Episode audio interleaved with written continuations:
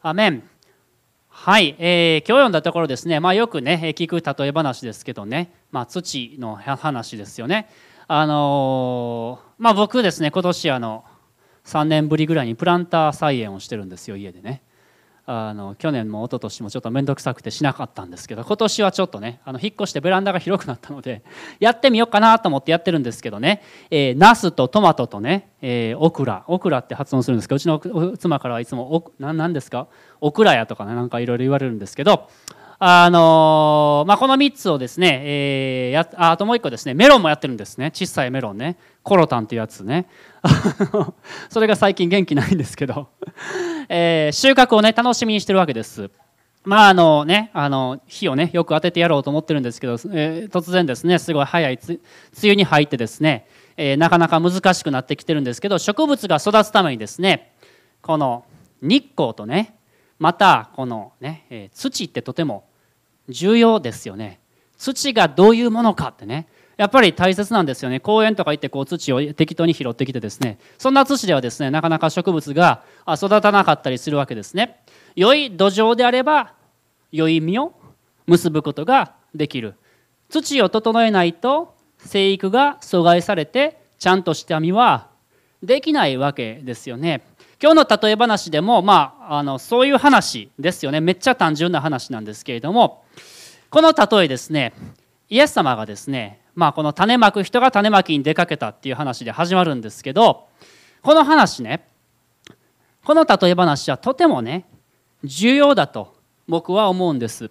なぜかというとこの例え話ってマタイマルコルカ全部入ってるんです。まあ、ヨハネは入ってないんですね。この共感福音書って呼ばれるもの、まあまああるってね、あのフォーセスさんが言ってましたけれども、共感福音書には全部入ってるんです。だからマタイもマルコもルカもこの例え話は外されへんと思って入れてたわけですよね。そしてこのね、例え話のね、この続き13節を見ると、イエス様はこう言われたんです。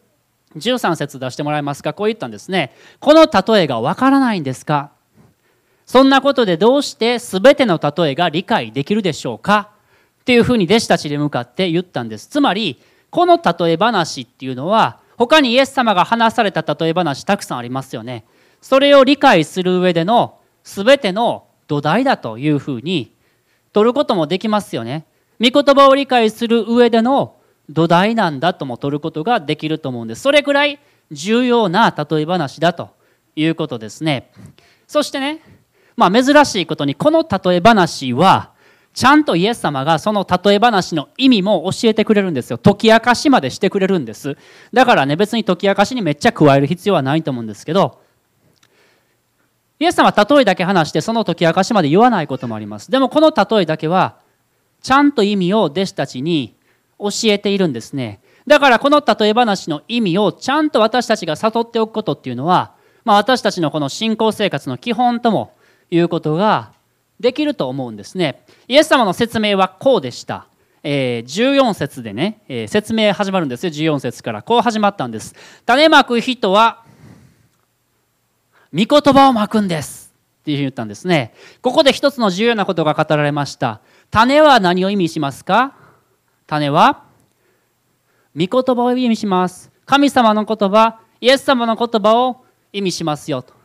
いうことを最初に言われます。そしてその次ですね、それが4種類の土地にまかれました。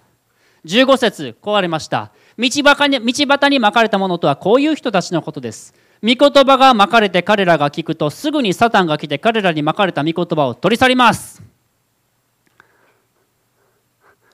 まあね、聞いてても聞いてないっていうような人ですかね。あの想像できますか？どうでしょうね。あの僕時々ですね、まあ、ある学校にですねメッセージよく呼ばれるんですよ。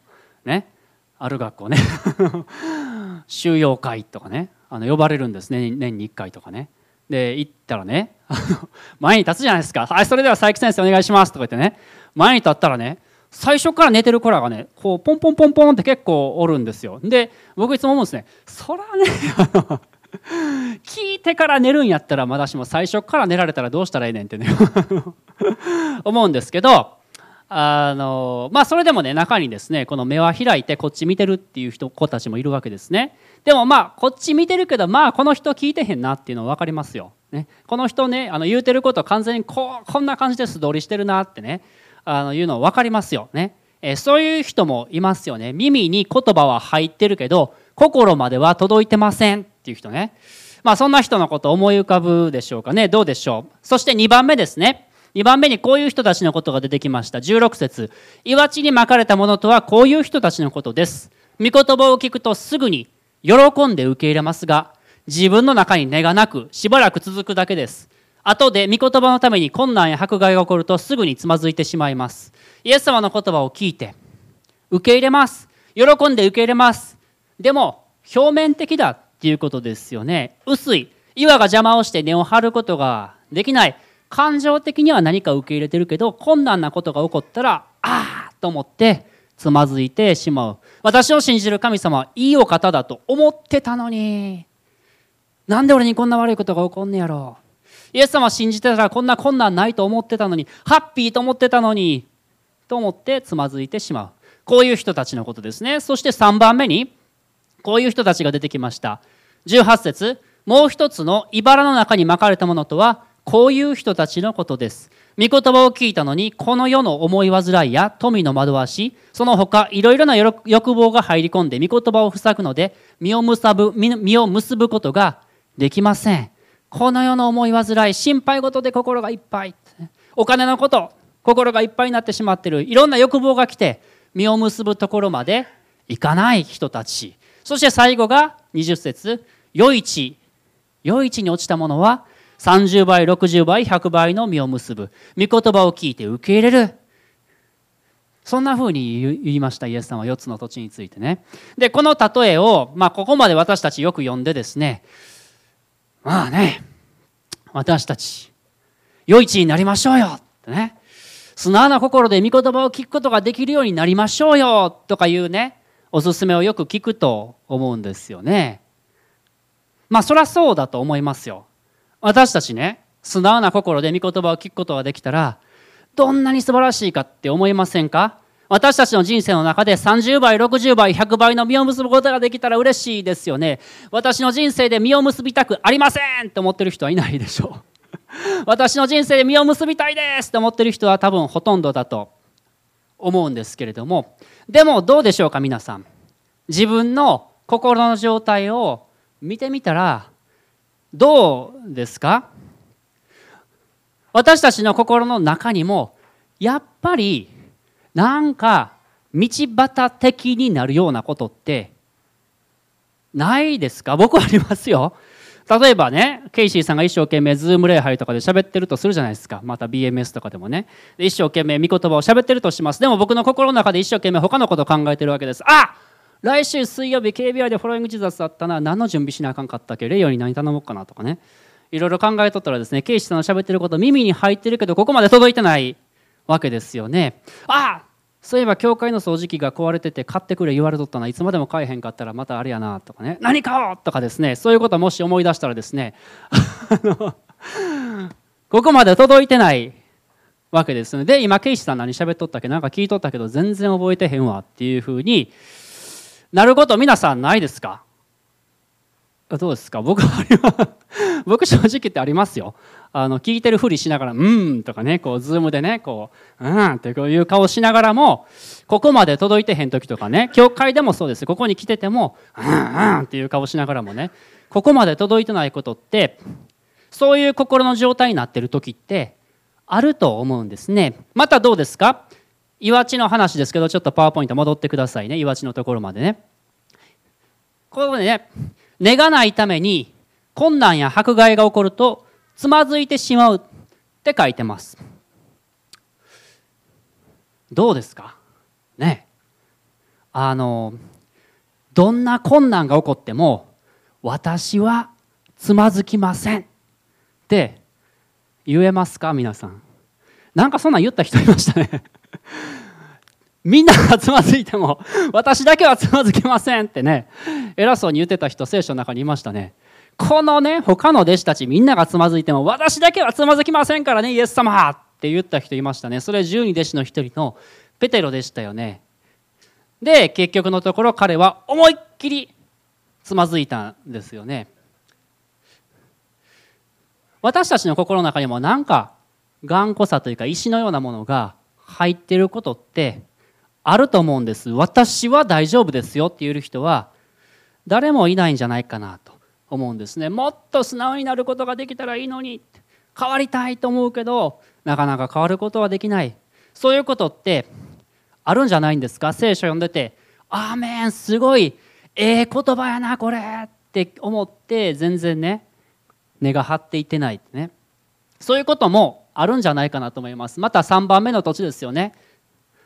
私たちの心の中に茨のようなものが生えてしまっていることってないでしょうか？この世の思い煩い富の惑わしいろいろな欲望と書かれてますけれども他にもあるんじゃないんでしょうか？誰かから傷つけられて自分の心の中に何かずっと許せない思い。そういったものが根を張っていってる。あの人のことを思い出したら何か憎しみが湧いてくる。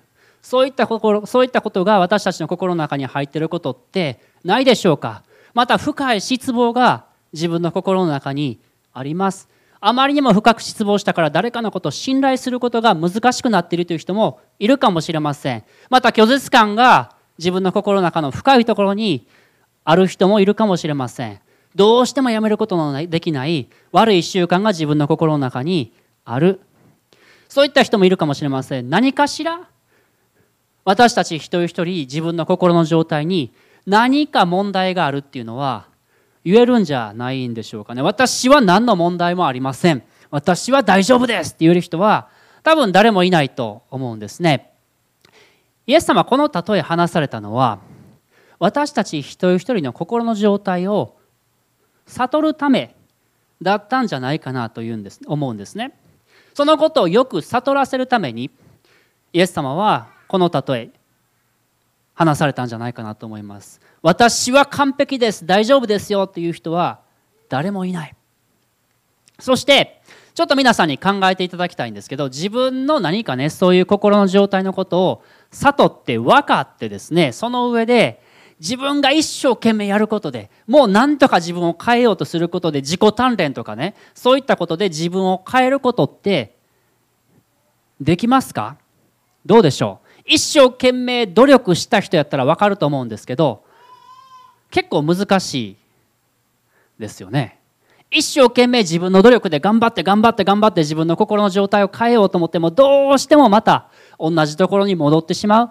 どうしてもなんかこのところでつまずいてしまうってやっぱりあると思うんですね。じゃあどうしたらいいんでしょうね。自分の心の状態を悟ってね。ああもうほんまに聞けへん。もう俺ほんまもうまた聞いてなかった。とかね。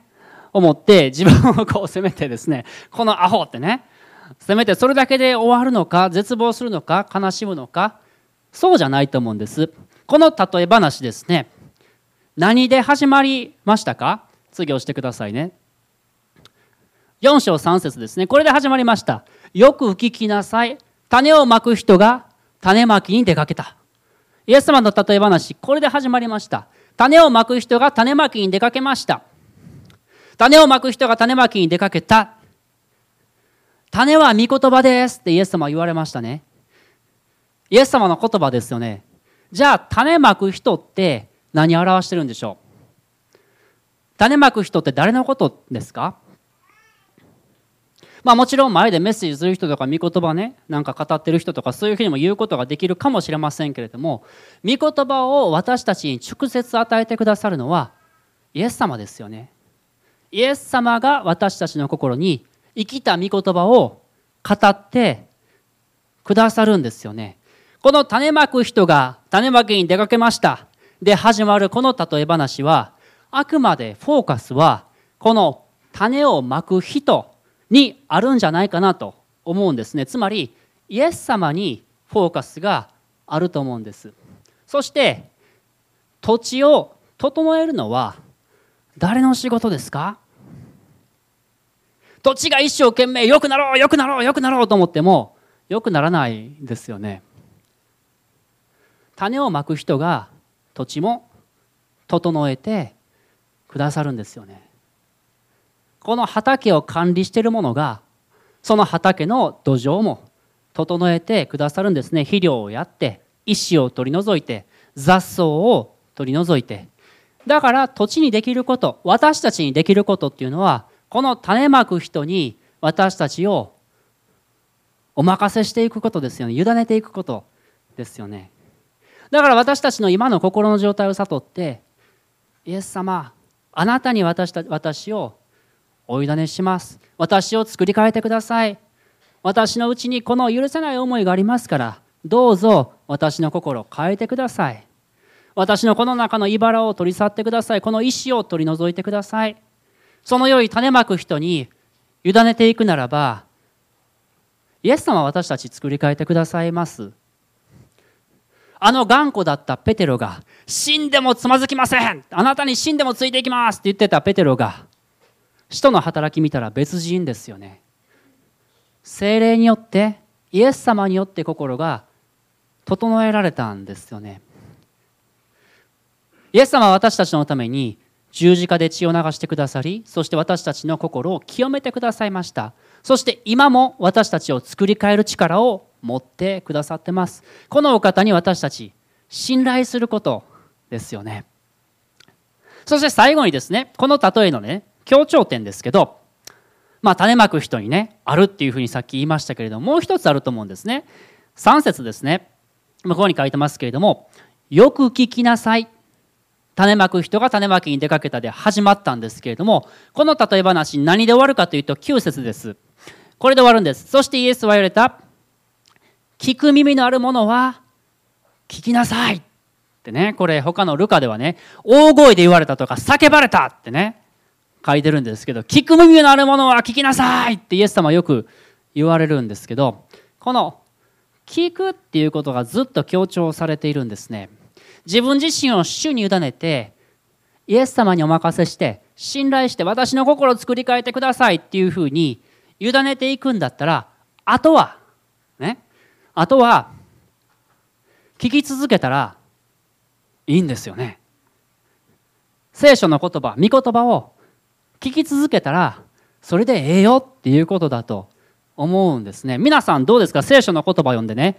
分からんかったことっていっぱいないですか？僕はありますよ。読んで何言うてんねん俺ね。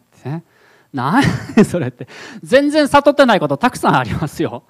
でも長年ねその御言葉をね思い巡らして何回も読んで何回も聞いて何回も聞いて何回も思い巡らしていったらねなるほどそうか心の深いところに入る時がいつか来るんですよね。ローマ人の手紙とかね。6章7章8章とか読んでてね。僕何言うてんやろって昔 思ってましたよ。パウロ何言ってんやろってね。でもあれを何回も読んで何回も読んでまたそのね解説聞いて何回も読んでいく中でうわここはすごいってね思わされるようになっていくんですよね。だから聞くことをやめないようにするといいと思うんですね。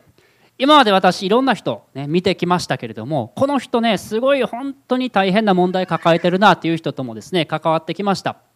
でもはっきり言えることはいくらその人の状態その人にたくさん問題があったとしてももしその人がイエス様にすがりついてイエス様に自分自身をお任せし信頼していきながらそして御言葉を聞き続けていたらえ？っていう感じで成長するんですよね。え？これほんまに同じ人かなっていうぐらい変わってる人を見てきました。ケイシさんの過去の話とか聞いたらえ？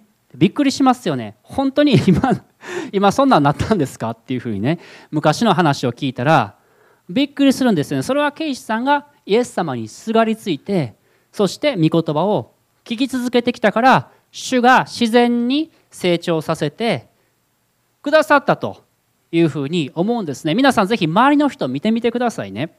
何かその人の人生の中ですごいいい実を結んでるな多くの人に愛を与えていってるななんか実を結んでる人生この人送ってるなという人がいたらおそらくその人はイエス様にすがりついていってそして自分自身を委ねてそして御言葉を聞き続けてきたんだと思うんですね。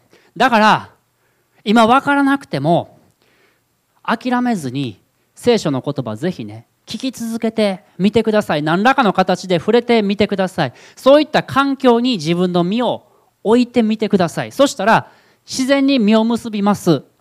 ね。このなんかこう一生懸命植物が実を結ぼう実を結ぼうって努力しないでしょ。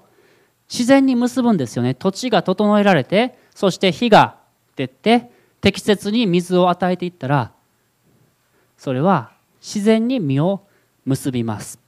重要なことは聞き続けることですよね。イエス様が私たちの心を整えてくださいます。そうするならば私たちは作り変えられていくと。そのようにイエス様はこの例えで言いたかったんじゃないかなと思うんですね。今日もしね自分の心の中でああ私にはこういう問題があるなと思ってる人いたらそれを今日イエス様に委ねていくといいと思います。イエス様私には自分で自分を作り変える力はありません。どうぞ主よ私の心の中のこの茨を取り去ってください。この石を取り除いてください。私にもっと上かき与えてください。私は道端のようなになってしまう時があります。聞いてるようで全然聞いてない時があります。どうぞあなたの言葉をもっとよく聞くことができるように助けてください。祈ったらいいと思います。そして良い地になって整えられてそして私は人生の中で30倍60倍100倍の実を結ぶことができますように。そのように祈ってみるといいと思います。絶対にねこれねもう私は遅いということないんですよ。これからでも私たちのこれ今からの人生でも主に私たちを委ねていくならば主は私たちの人生の中で必ず良い実を結んでくださると信じています。一緒にお祈りをしましょう。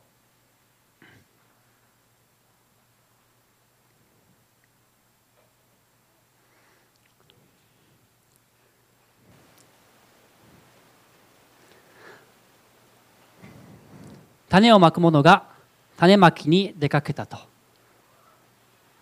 イエス様はこの例え話の中でこの中心となるものに種をまく人それを与えてくださったことありがとうございます。私たちは自分の心の状態を見てああ自分の心にはこういう問題があるなと思って絶望する必要がないことをありがとうございます。今私たちの心の中に何か無関心のようなもの上乾きが足りないということがあったとしてもあなたが私たちに上乾きを与えてくださるありがとうございます。私たちの心の中に何か石のような硬いものがあったとしてもあなたが取り除いてくださる。ありがとうございます。あなたに委ねます。また私たちの心の中に茨のようなものがあったとしてもイエス様あなたが取り除くことはできること。ありがとうございます。ありがとうございます。種まく人であるイエス様あなたは今日も私たちの心に種をまいてくださっていること。ありがとうございます。その種を私たちが受け入れることができますように。イエス様あなたはご自身に希望がある。そのことをこの例えが語っていることをありがとうございます。今日もイエス様私たちはあなたに目を留めます。あなたこそ私たちの生ける希望であることを告白します。イエス様ありがとうございます。